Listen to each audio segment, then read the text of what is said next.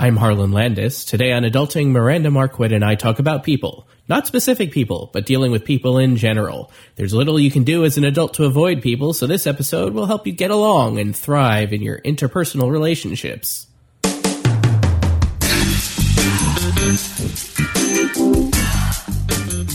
Welcome to Adulting, the podcast where we want to adult every day. Download episodes at adulting.tv.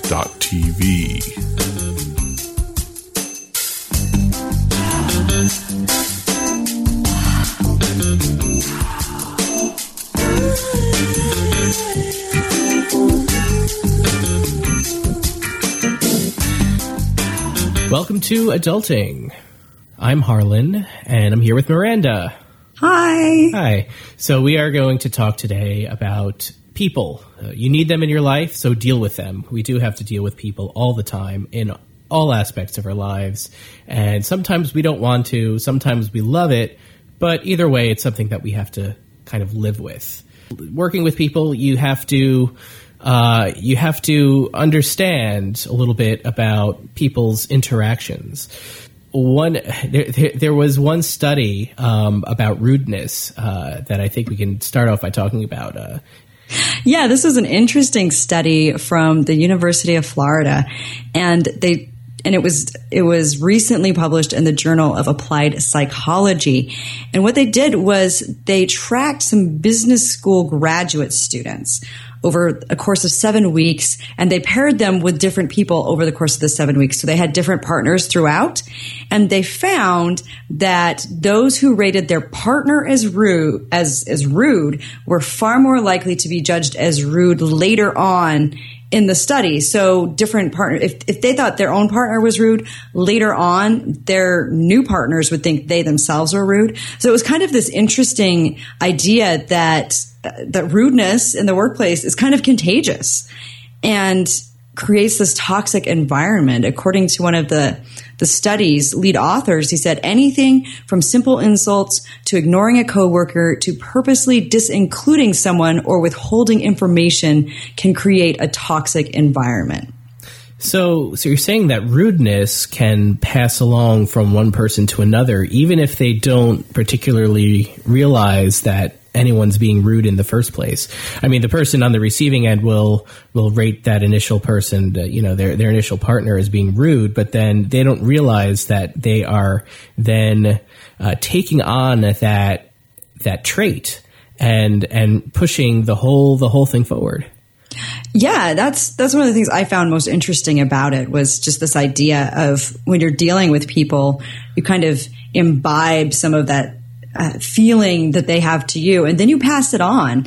So being aware of that, I think, is very important in your own interactions with people, and then monitoring yourself and saying, "Oh, am I treating other people the same way I've been treated, but didn't like being treated?" It's kind of going back to the golden rule, right? What is the effect of the toxic environment that this creates? And I, I don't think that was covered by the study, but you know, maybe we've seen some toxic environments in our own lives that you know we're familiar with. Oh, for sure. Well, there's just something that the toxic environment, if you find yourself stuck in a toxic environment, then you're way, you're, you're, far more likely to feel anxious about interactions with other people.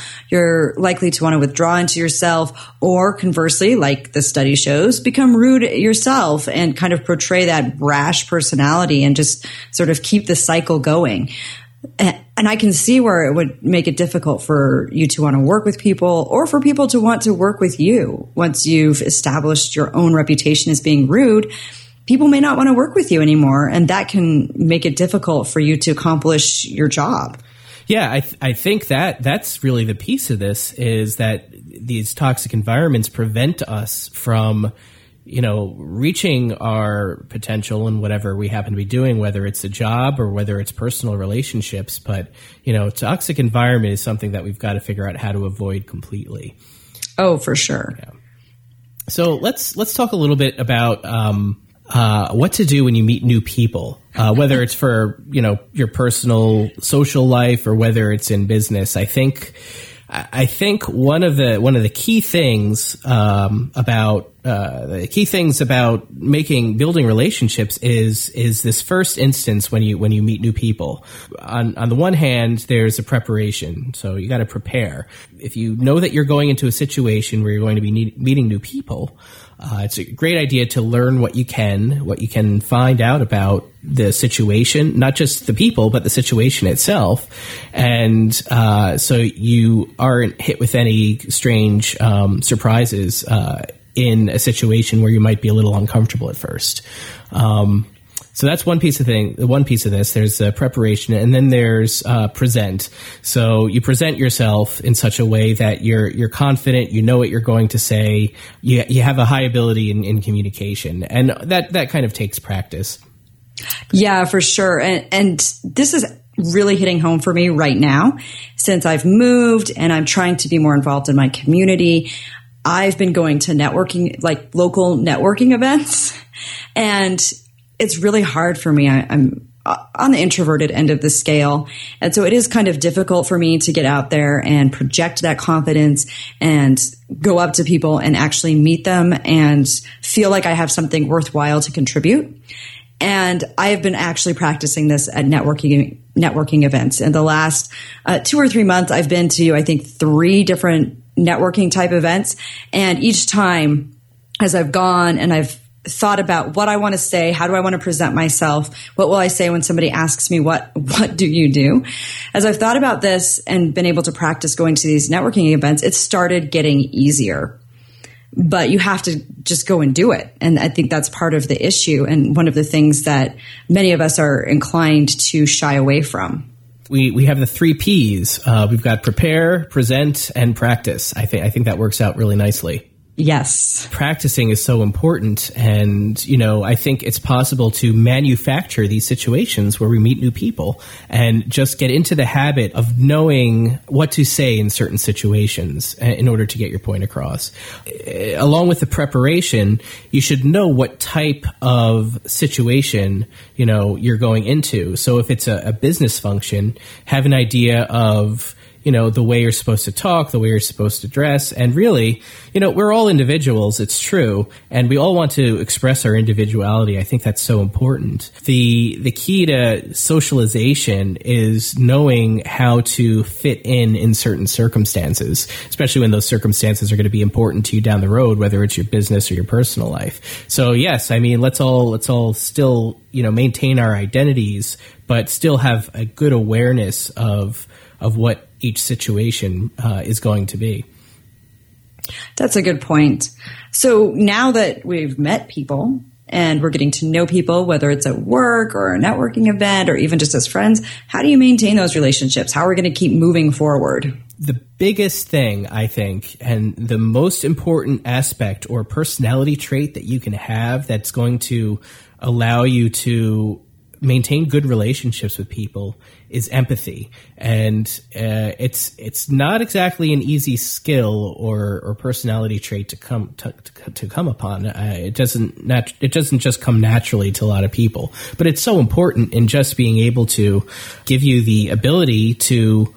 Uh, understand from someone else's point of view what they may, may be thinking in any situation you know, one thing that I try to do, can't say that I always succeed, of course, but, you know, before I say something to somebody, again, I've made many mistake in this in the past. You know, I try to think about the way someone might react to what I'm saying before saying it.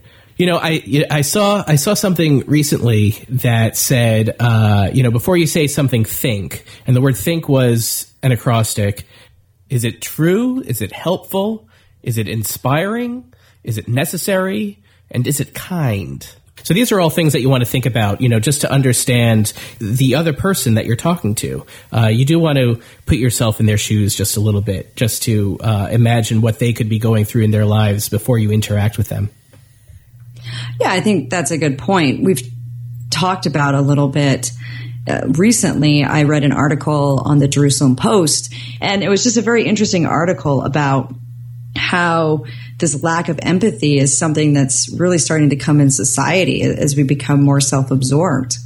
It's probably a little more difficult to have empathy for you know someone in a situation that is so far removed as Syria is. I mean, we have no idea what it's like to be refugees here, and uh, you know this this this is you know this isn't the same, say, as someone trying to understand what someone is going through when they're going through like a, a, breakup in their relationship or something.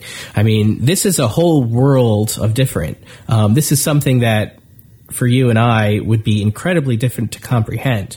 Uh, we can try whether we can fully ever fully reach empathy with someone whose life condition is so far removed from our reality. I think that's that that's that's kind of a tall order, but also, you know, I think in, in interpersonal relationships, we're we're all a lot closer to each other in terms of life experiences. Perhaps we haven't gone through the loss of a parent. Uh, perhaps we haven't gone through poverty. It's it is difficult to understand and to, to to know what the feelings that go along with that are, but it's at least somewhat closer to our our world of experiences than you know what it's like to be a refugee coming out of a, a war torn country. Right. But I, I do think that there's some merit though in just as you would want to practice as you're meeting other people, practicing, well, what would I do in this circumstance? What would I be, what would I be willing to do for my family or for somebody else? A lot of the time we don't stop and think about what if it was my kid that was stuck there. I I don't hmm. know. I just yeah. I think I think the idea of practice, what you were talking about before, really does matter. And even if it's something that's really removed from you, you can still go through that thought experiment and at least attempt to think, what would I do? Yeah, sure. I mean, that's that's a great experiment. I think you know it's it's helpful for all of us to kind of. Uh, I think the biggest benefit really is broadening our minds and you know accepting the possibility that there are people throughout this world who live in conditions so far removed than what we're used to. We we may not, you know, we don't go through our lives thinking about that all the time. It's good to think about it once in a while, perhaps to remind us that there's, you know, uh, out of all the problems that we have, they're perhaps a little smaller than than you know than, than they really are, and perhaps we can let go of some of the hangups that we have with with our day to day lives. So one of the things that I found interesting that you found was something from the Harvard Business Review, and that was really interesting because we talk about oh well it's so hard to empathize with people from like Syria but this, why don't you tell us about the study you found that indicates that maybe it's probably harder to empathize with somebody who you've been in their shoes. Maybe it's yeah. hard to empathize with them than somebody who you have a completely different experience from. Well, so this this was a really interesting study that I found. It's it's one of those things that you know it, it's not intuitive until you really look into the details of it. The study shows that it is harder to empathize with people if you have been in that situation yourself. Um, it's harder to empathize with someone who is in poverty if you yourself came out of poverty at one point and overcame those obstacles. Um, while someone might have a- empathy for someone living in a situation that, that is beyond their control, someone who actually found whatever it was, whatever advantage that they were able to do or whatever steps they took to get themselves out of a difficult situation, there's there's this impression that that should be possible for anybody if I was able to do it. So the empathy that you would think that someone would feel for someone who is going through the same you know, same difficulties that that they did, it's it's actually uh, it's actually the opposite. It's actually the, the, truth is that people will show less empathy for someone who is struggling with some of the sta- same same issues that the first person was suffering from. There's there's two reasons that this happens, uh, according to the study again, and that is because it's easy to forget exactly what it was like in those in that situation. You know, after time, memories change, they adapt, and it's easy to not really understand exactly how difficult it was for you in that particular situation. And the second issue is just like I said, you know that you got through and survived and perhaps thrived, and you don't understand why that isn't possible for everybody in that situation. And I know I've encountered this type of bias in people that I talk to, uh, you know, coworkers and uh, co in colleagues in the financial writing world. I see this all the time, um, and usually it takes the form of preaching attitude towards you know people who are in less fortunate circumstances. Right. Yeah. This whole idea of, hey, I did it, so why can't you? But overcoming that requires remembering, well, we all have uh, different skills. We all have different strengths. And sometimes, yeah, just because I overcame something with my specific skill set doesn't mean that somebody else can overcome it in exactly the same way. So beyond empathy, I think, uh, you know, empathy is just one piece of, or one trait that will help you deal with people in your life. I think it's one of many. I like vulnerability as well. Uh, you found an interesting study about apologizing. Yeah, it was really interesting. It was from Psychology Today, and they talked about some reasons that some people never apologize. And apologizing is one of the ultimate things in vulnerability because it really does open up yourself to to other people. And it shows them that you you know you do have these flaws. And i know in my own life growing up in my community uh, growing up as a girl growing up as the oldest there were there was a lot of pressure on me to kind of be perfect and to avoid a lot of mistakes and so it was hard for me to apologize. And it took years for me to learn to admit my mistakes rather than try and cover them up all the time. Part of this goes back to this article from Psychology Today. It has five main reasons why people have a hard time apologizing, especially people who never apologize. And here's some of the reasons why. Uh, one of them is they mix up their actions with character. So they say, oh, well, I've made a mistake. That's a character flaw. They don't see it as just a mistake, but they see it as something wrong with who they are. And they see it as a failure feeling. And then the next one is a feeling of shame, uh, which goes beyond just feeling guilt and feeling bad about something and getting over and moving on. Then they worry that apologizing not only shows their weakness, but it will open them up to further criticism. And this was one of my issues as well. It's like, well, if I admit this one wrong thing, what else are they going to find wrong, find out that's wrong with me? I mean, there, there are a lot of things wrong with me, but do we really, do we really want everybody to know what they are? The fourth thing was this fear of assuming full responsibility. So they're afraid, well, if I apologize first, and this is especially true when you're in relationships, like a romantic partnership relationship with somebody, you're worried that, well, if I apologize first, does that mean I'm assuming all responsibility and absolving them of any responsibility for this situation? I mean, nobody wants, in most of these relationship issues, there's both of you probably have a share of the fault. Mm but you're worried that if you apologize first, you're the one who's accepting all the expo- responsibility and basically telling the other person, Hey, it's not your fault. It's totally my fault. And so that makes it hard to want to apologize because you do want to share that blame and you're worried. And then finally, number five is just the emotional co- discomfort that comes with that vulnerability. And it is hard to be vulnerable and it is hard to be out there and let people see who you are. I, I'm just barely starting right now as a person to be more honest uh, out there and, and kind of put myself out there more because it is hard for me to be vulnerable. So let's talk about some things that we can do to overcome these hangups about about allowing ourselves about opening ourselves up to vulnerability. For a long time, I have had very little fear in putting myself out there. I never had a problem getting up on stage and acting when I was younger, um, and you know, acting. You know, people say that acting is you know you're putting on face, but you actually it's it's it's it's very vulnerable. Um, you are putting yourself on stage and opening yourself up to quite a bit of criticism.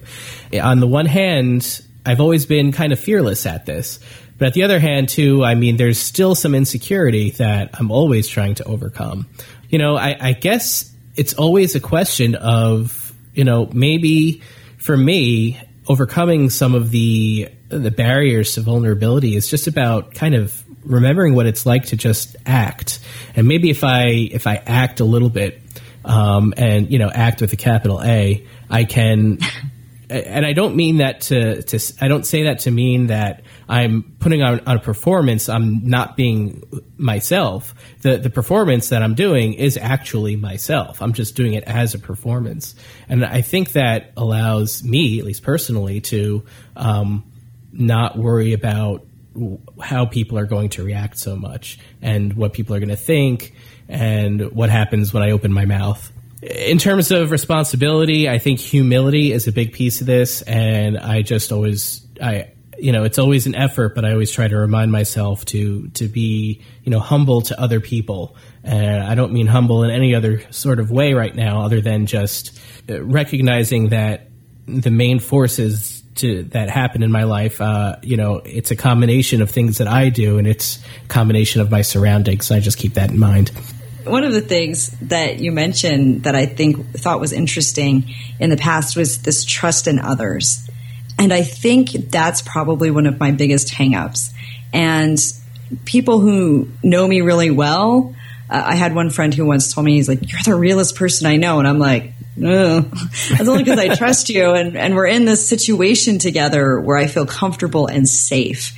And I think a lot of the time, it's not just trusting others to be decent people, but it's trusting that they will like you, like trusting yourself enough that you feel like you can be liked. I don't know. Does that make sense? Yeah, that does make some sense. That's one yeah. of the hard things. And that's one of the hardest things about growing up and finding yourself and figuring out who you are is saying, well, this is who I am. And, you know, it, it goes back to that whole Jack Handey bit, right? Um, I'm good. I'm beautiful. I'm good, good enough. I'm whatever it is. And gosh darn it, people like me. Yeah. And I think trusting that is one of the hardest things and something that you have to keep working on, especially when you feel like you've been rejected in the past. And uh, that that makes it even harder to trust people. Right. But it is part of life, and you do have to keep moving forward. Rejection it could be one of the most damaging things to you if you're not ready for it. You can never control other people. Um, you don't know what they're going to think. You don't know what they're going to like and dislike. You don't know what they're going to do. You don't know how they're going to react. So even like i was like we were talking about preparing earlier for meeting new people. You know in terms of empathy and understanding how people are going to react i, I don't think that there's a way to know for sure at all. Um, but when it comes to trust, I see it more as if you know just just by placing your trust in others, whether it is you know for them to like you or for them to appreciate what you're doing or to agree with you, but more so, you know, when it comes in, into the workplace for for doing work that they're supposed to be doing, um, when people see that you put trust in them, they feel better about themselves. They say, well, well, I must be worthy of this trust, so I'm doing something right. And this, this is such a key piece of building relationships because it really, it goes back and forth. And, you know, just like, you know, we, we saw the study that showed how, uh, rudeness goes from one person to another.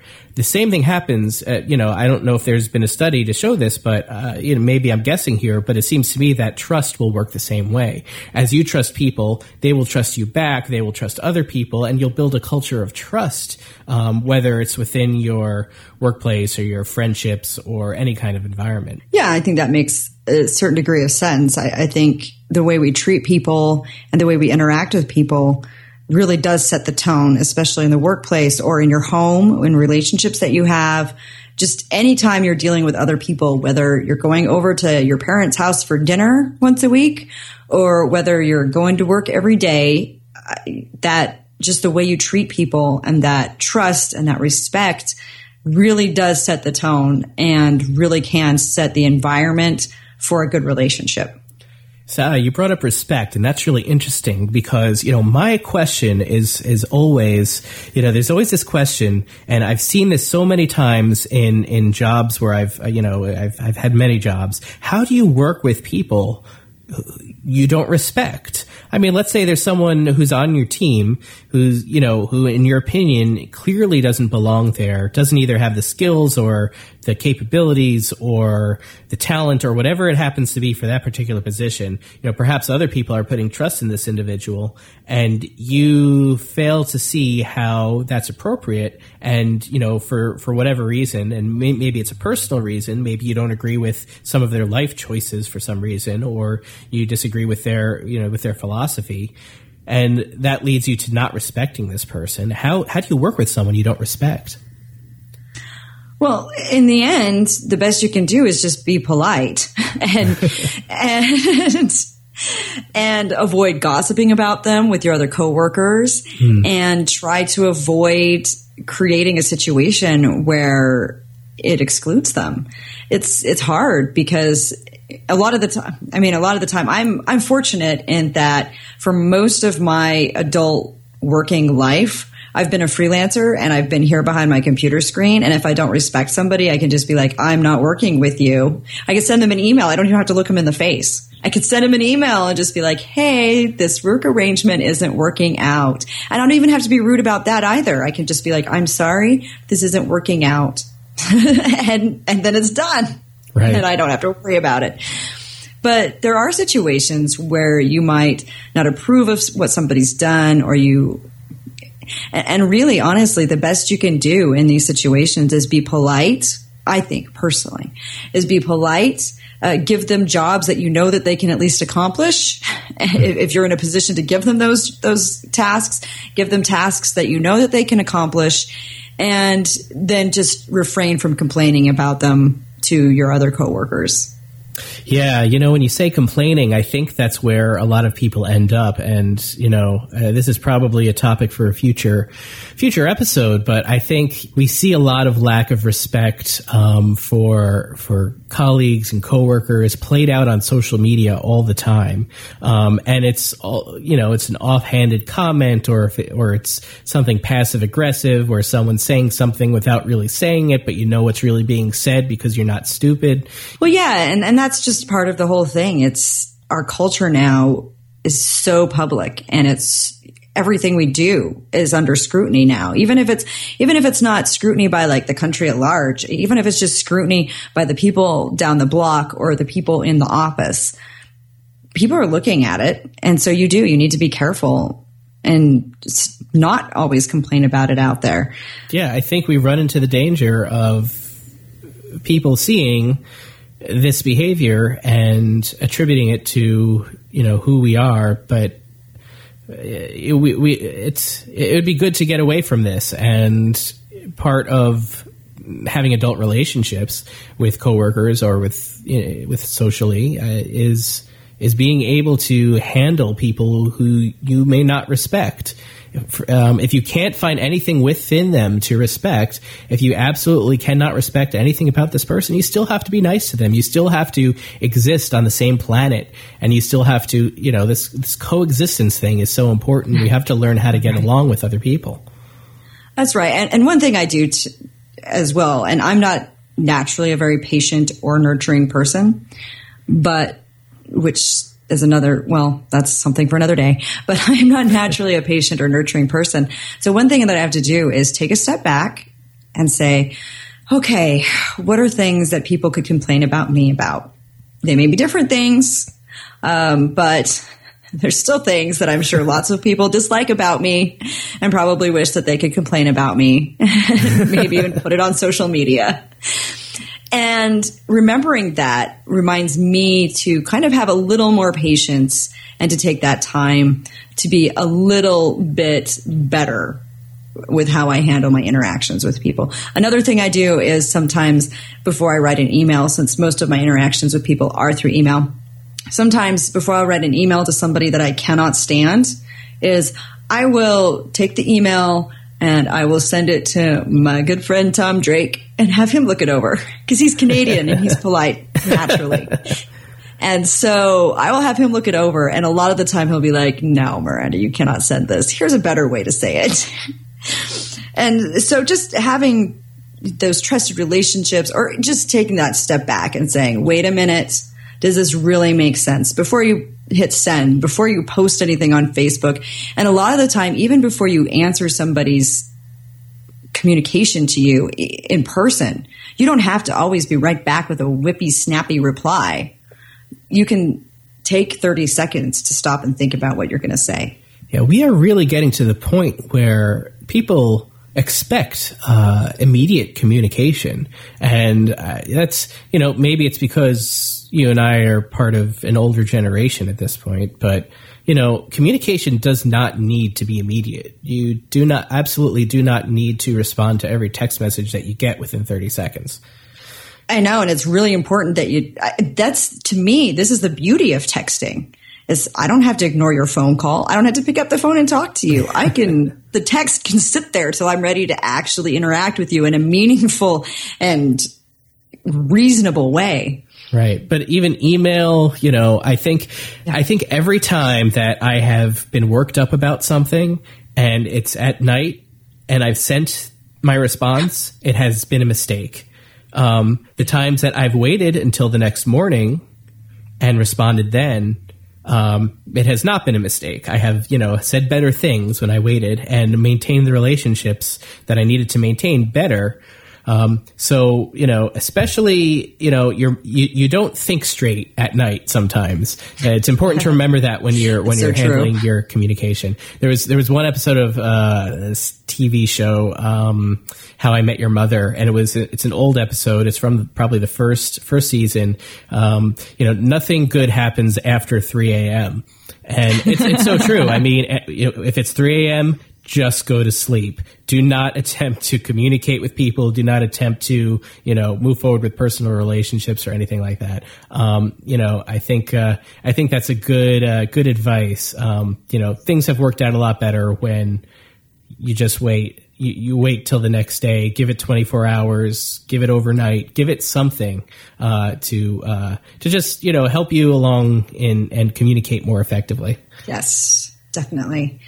Yeah, so communication, I think that's a huge topic, and we've probably only scratched the surface of that. Um, I have a whole, I have a degree in communication. Communication oh. is an entire four year course of study. There's no way we can get through it all on this show. Well, you should be an expert at communicating then. I should, and I'm not, right? I have a degree in it. It doesn't mean anything. yeah, I don't know. I don't know if there were any classes on, uh, on how to communicate with your you know your your life partners and things like that. Yeah, it's part of your communication degree anyway. But yeah, I think I think listening is probably the biggest, the absolute biggest piece of communication. It's it's more communication is more than just getting the words that are in your head out right it's it's having it's having a discussion it's waiting it's it's listening it's it's pro- it's listening and then processing and then responding it's not you know waiting for waiting waiting for the first break in the the first half a second silence to start getting your words in. Right, and I think part of that processing is really trying to understand. Right. A, a, lot of the time, we're responding to what we think somebody said rather than responding to what they actually said.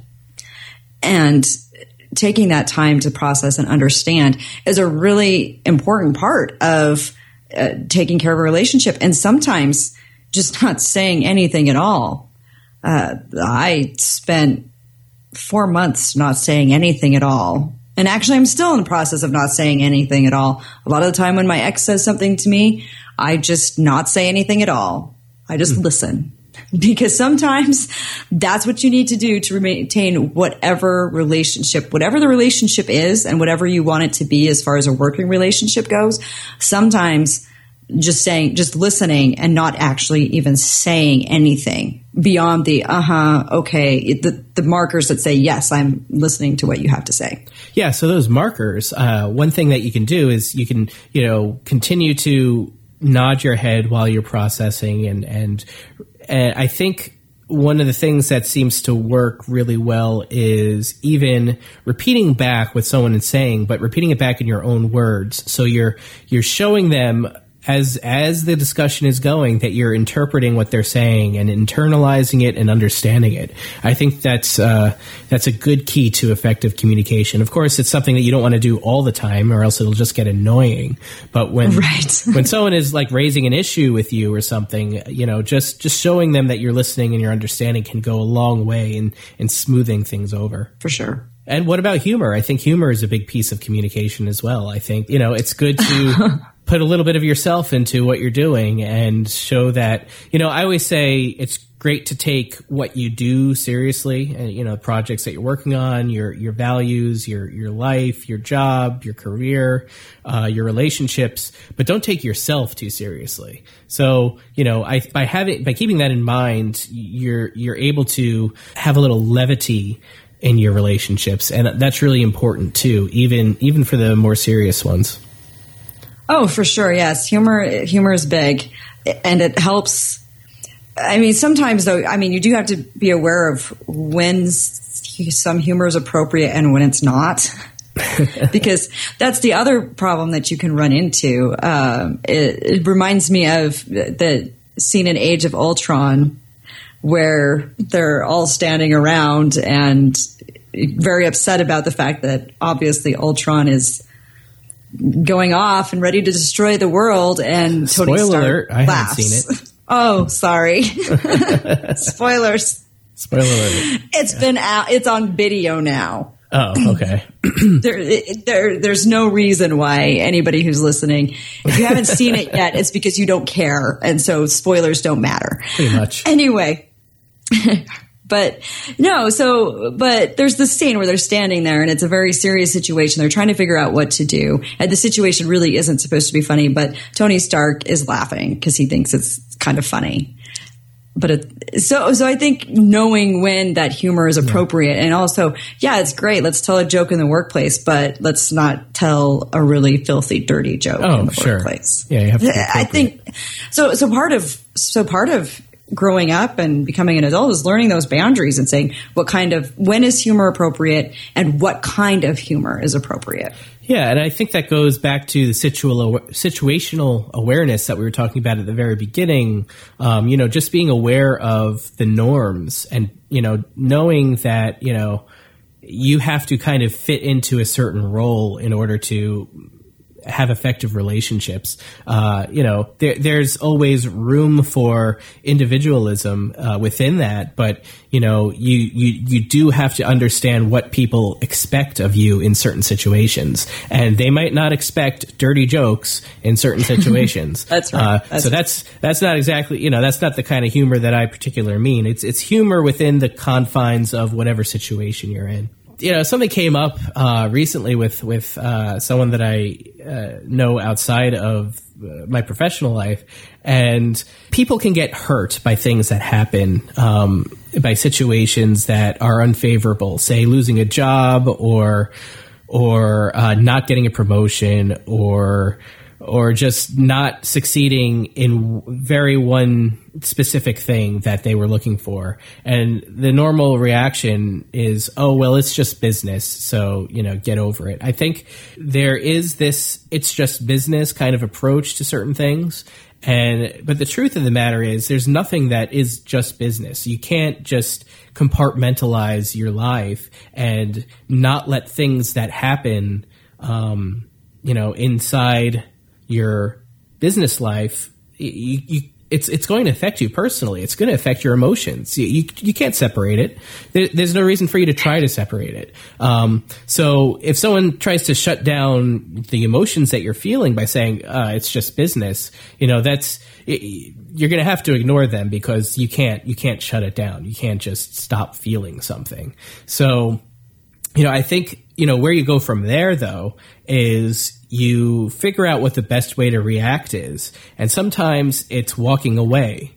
You know, sometimes you have to walk away. Sometimes you have to understand that, you know, this was a dec- decision what was that was made and yes, it hurts me personally, but I still have to walk away and I have to put myself in a situation where I can, you know, either change my approach to fit into the situation or I can just try again some other time.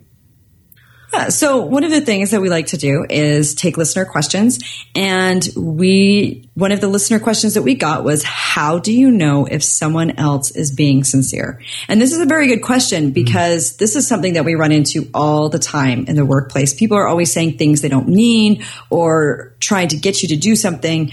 And so how do you know if someone else is being sincere?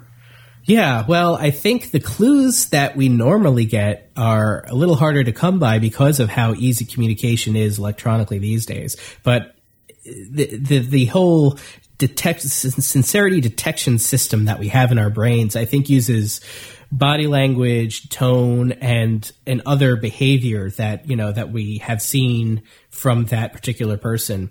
If the body language is agreeable and if the tone is something that we would expect for sincerity, you, you can usually tell sincere tone versus insincere tone. Um, but we lose all of that in electronic communication. Um, and you know this this happened to me earlier earlier today. I was um, having a discussion with with some people that I work with, and you know someone was like, "You're doing a very good job, Harlan." And this was basically uh, a social media chat message. Um, so I have to assume that this was a sincere comment and not a sarcastic comment. I hope that this person believes that I'm doing a good job. So. Um, but you know this this is it's it's certainly a lot harder to detect sincerity if you're reading an email or reading a text message or an instant message or or something you know even even over the phone where at least you can hear the tone of the person it's still very difficult without putting all the communication pieces together. Um, so it's definitely a challenge and that's why i try really hard to encourage face-to-face communication for everything that's important that's a really good point because a lot of the time we find that we are missing context. And it's kind of interesting to, to note that that sincerity really matters. Being able to look somebody in the eye and see whether they appear sincere. And part of the problem that you're going to run into in trying to decide if somebody is sincere is, is being sincere, even if you're seeing them in person, is figuring out how to interpret their behavior because sometimes sometimes we don't always interpret it correctly. Oh yeah, and not only that, but uh, with body language, because people are growing up now in this environment where they don't do a lot of face to face communication, at least compared to the amount of communication they do online. I think people aren't really learning body language, uh, how to express themselves as much. Um, and add to that, of course, you know, on the autism spectrum, and people may not be able to express their thoughts correctly through, or not correctly, but as as easily interpretable um, as as they may be used to, as as other people may be used to. Yeah, and, and I think that's another really good point is that we are losing some of those social skills that that go uh, go to go toward helping us read those cues more accurately. We're just not having those interactions anymore. So some of the things that you can do, um, I guess, to see if somebody's sincere as just some of the basic things you can do is are they are they making up a lot of excuses for something? So do they feel like they have to give you a really long explanation for something rather than just giving you a straight on explanation? Mm-hmm. Because they might be insincere if they, they're, you know, the more words they have to use to get the same thing across, the more, the more they may be trying, trying to hide their true intentions. Uh, another thing is, you know, avoidance right? trying mm-hmm. to stay away from the question, trying to stay away from it, trying to avoid answering directly. Um, and in a way, that's sort of sincere because now you know that they don't want to actually answer the question. Maybe they don't want to hurt your feelings, but that is one thing that can let you know that maybe they're not really on board with what you're saying. And then, and then of course, just just things. Uh, it is hard to tell, like you said, from body language, depending on. You really need to know somebody because sometimes, like you said, those on the autism spectrum or someone who you know tends to fiddle with things, who are nervous, who have social anxiety issues, mm, right. may come across as insincere, even though they're not, just because of the issues that they're dealing with. Yeah, so there's a lot to take in account, take into account when you think about you know what how to detect if somebody is sincere or not. And I think a lot of times you have a gut feeling about it and there's there's something to be said for trusting that gut feeling that you get about somebody um, you know the sleazy salesperson you know it's a personality yeah. type but you know for for good reason um, You know, I'm not. I'm not talking about people who are actually employed as salespeople and happen to be sleazy. I'm talking about you know people who kind of embody that uh, personality throughout their life and what they do. Uh, you know, you got to kind of watch out for that. For sure. So I think now, um, why don't we why don't we move on to maybe some specific things that uh, people can you know listeners can do you know to maybe move forward on this a little bit and uh, uh, maybe improve uh, their communication and how to deal with people. Right. So some of the, I think the best action items to take away from this is you get ready to go out and make better relationships. Uh, first of all, practice apologizing. Find someone, apologize to somebody you have hurt authentically and sincerely and recognize that you have hurt them. A lot of the time, part of the reason we don't apologize is because we don't think that they should have been hurt.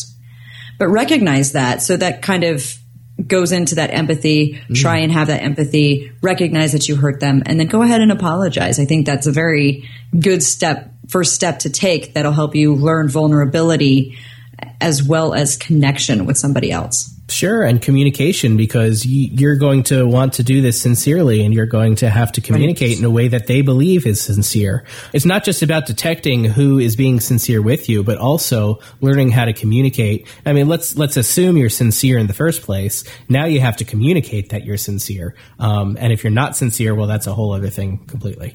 Um, but just be sincere about it. Right. And then I think one other thing you can do is actually go out and ask somebody who has different life experiences from you. Find one person in your life to describe a troubling or difficult experience and how it affected them. And this can be your parent, it can be your child, it can be just a friend that you know, or it can be somebody you don't know at all. But go find somebody and ask them about an experience that they had and try and understand them a little bit better. Yeah, so all the, these two things that we're talking about here, I would say don't do this, you know, online. Don't, you know, read an article and believe that you've done the research and, on someone's life that's very different than yours. Don't send an email to apologize. Actually go and talk to people. I think it's it's it's good practice for for, you know, having effective conversations and, you know, which lead to better relationships all over. All right, so thank you for joining us today for our first episode of Adulting. If you go to adulting.tv, you'll see a list of resources and uh, you know a transcript of part of this episode. So please do check it out and do subscribe. We'll have links for you to do that to make it easy. And certainly, if you have any questions for any of the topics coming up, or if you have any suggestions for topics, let us know. Be happy to hear from you. Thank you for listening to Adulting. Find resources for this episode or download other episodes at adulting.tv.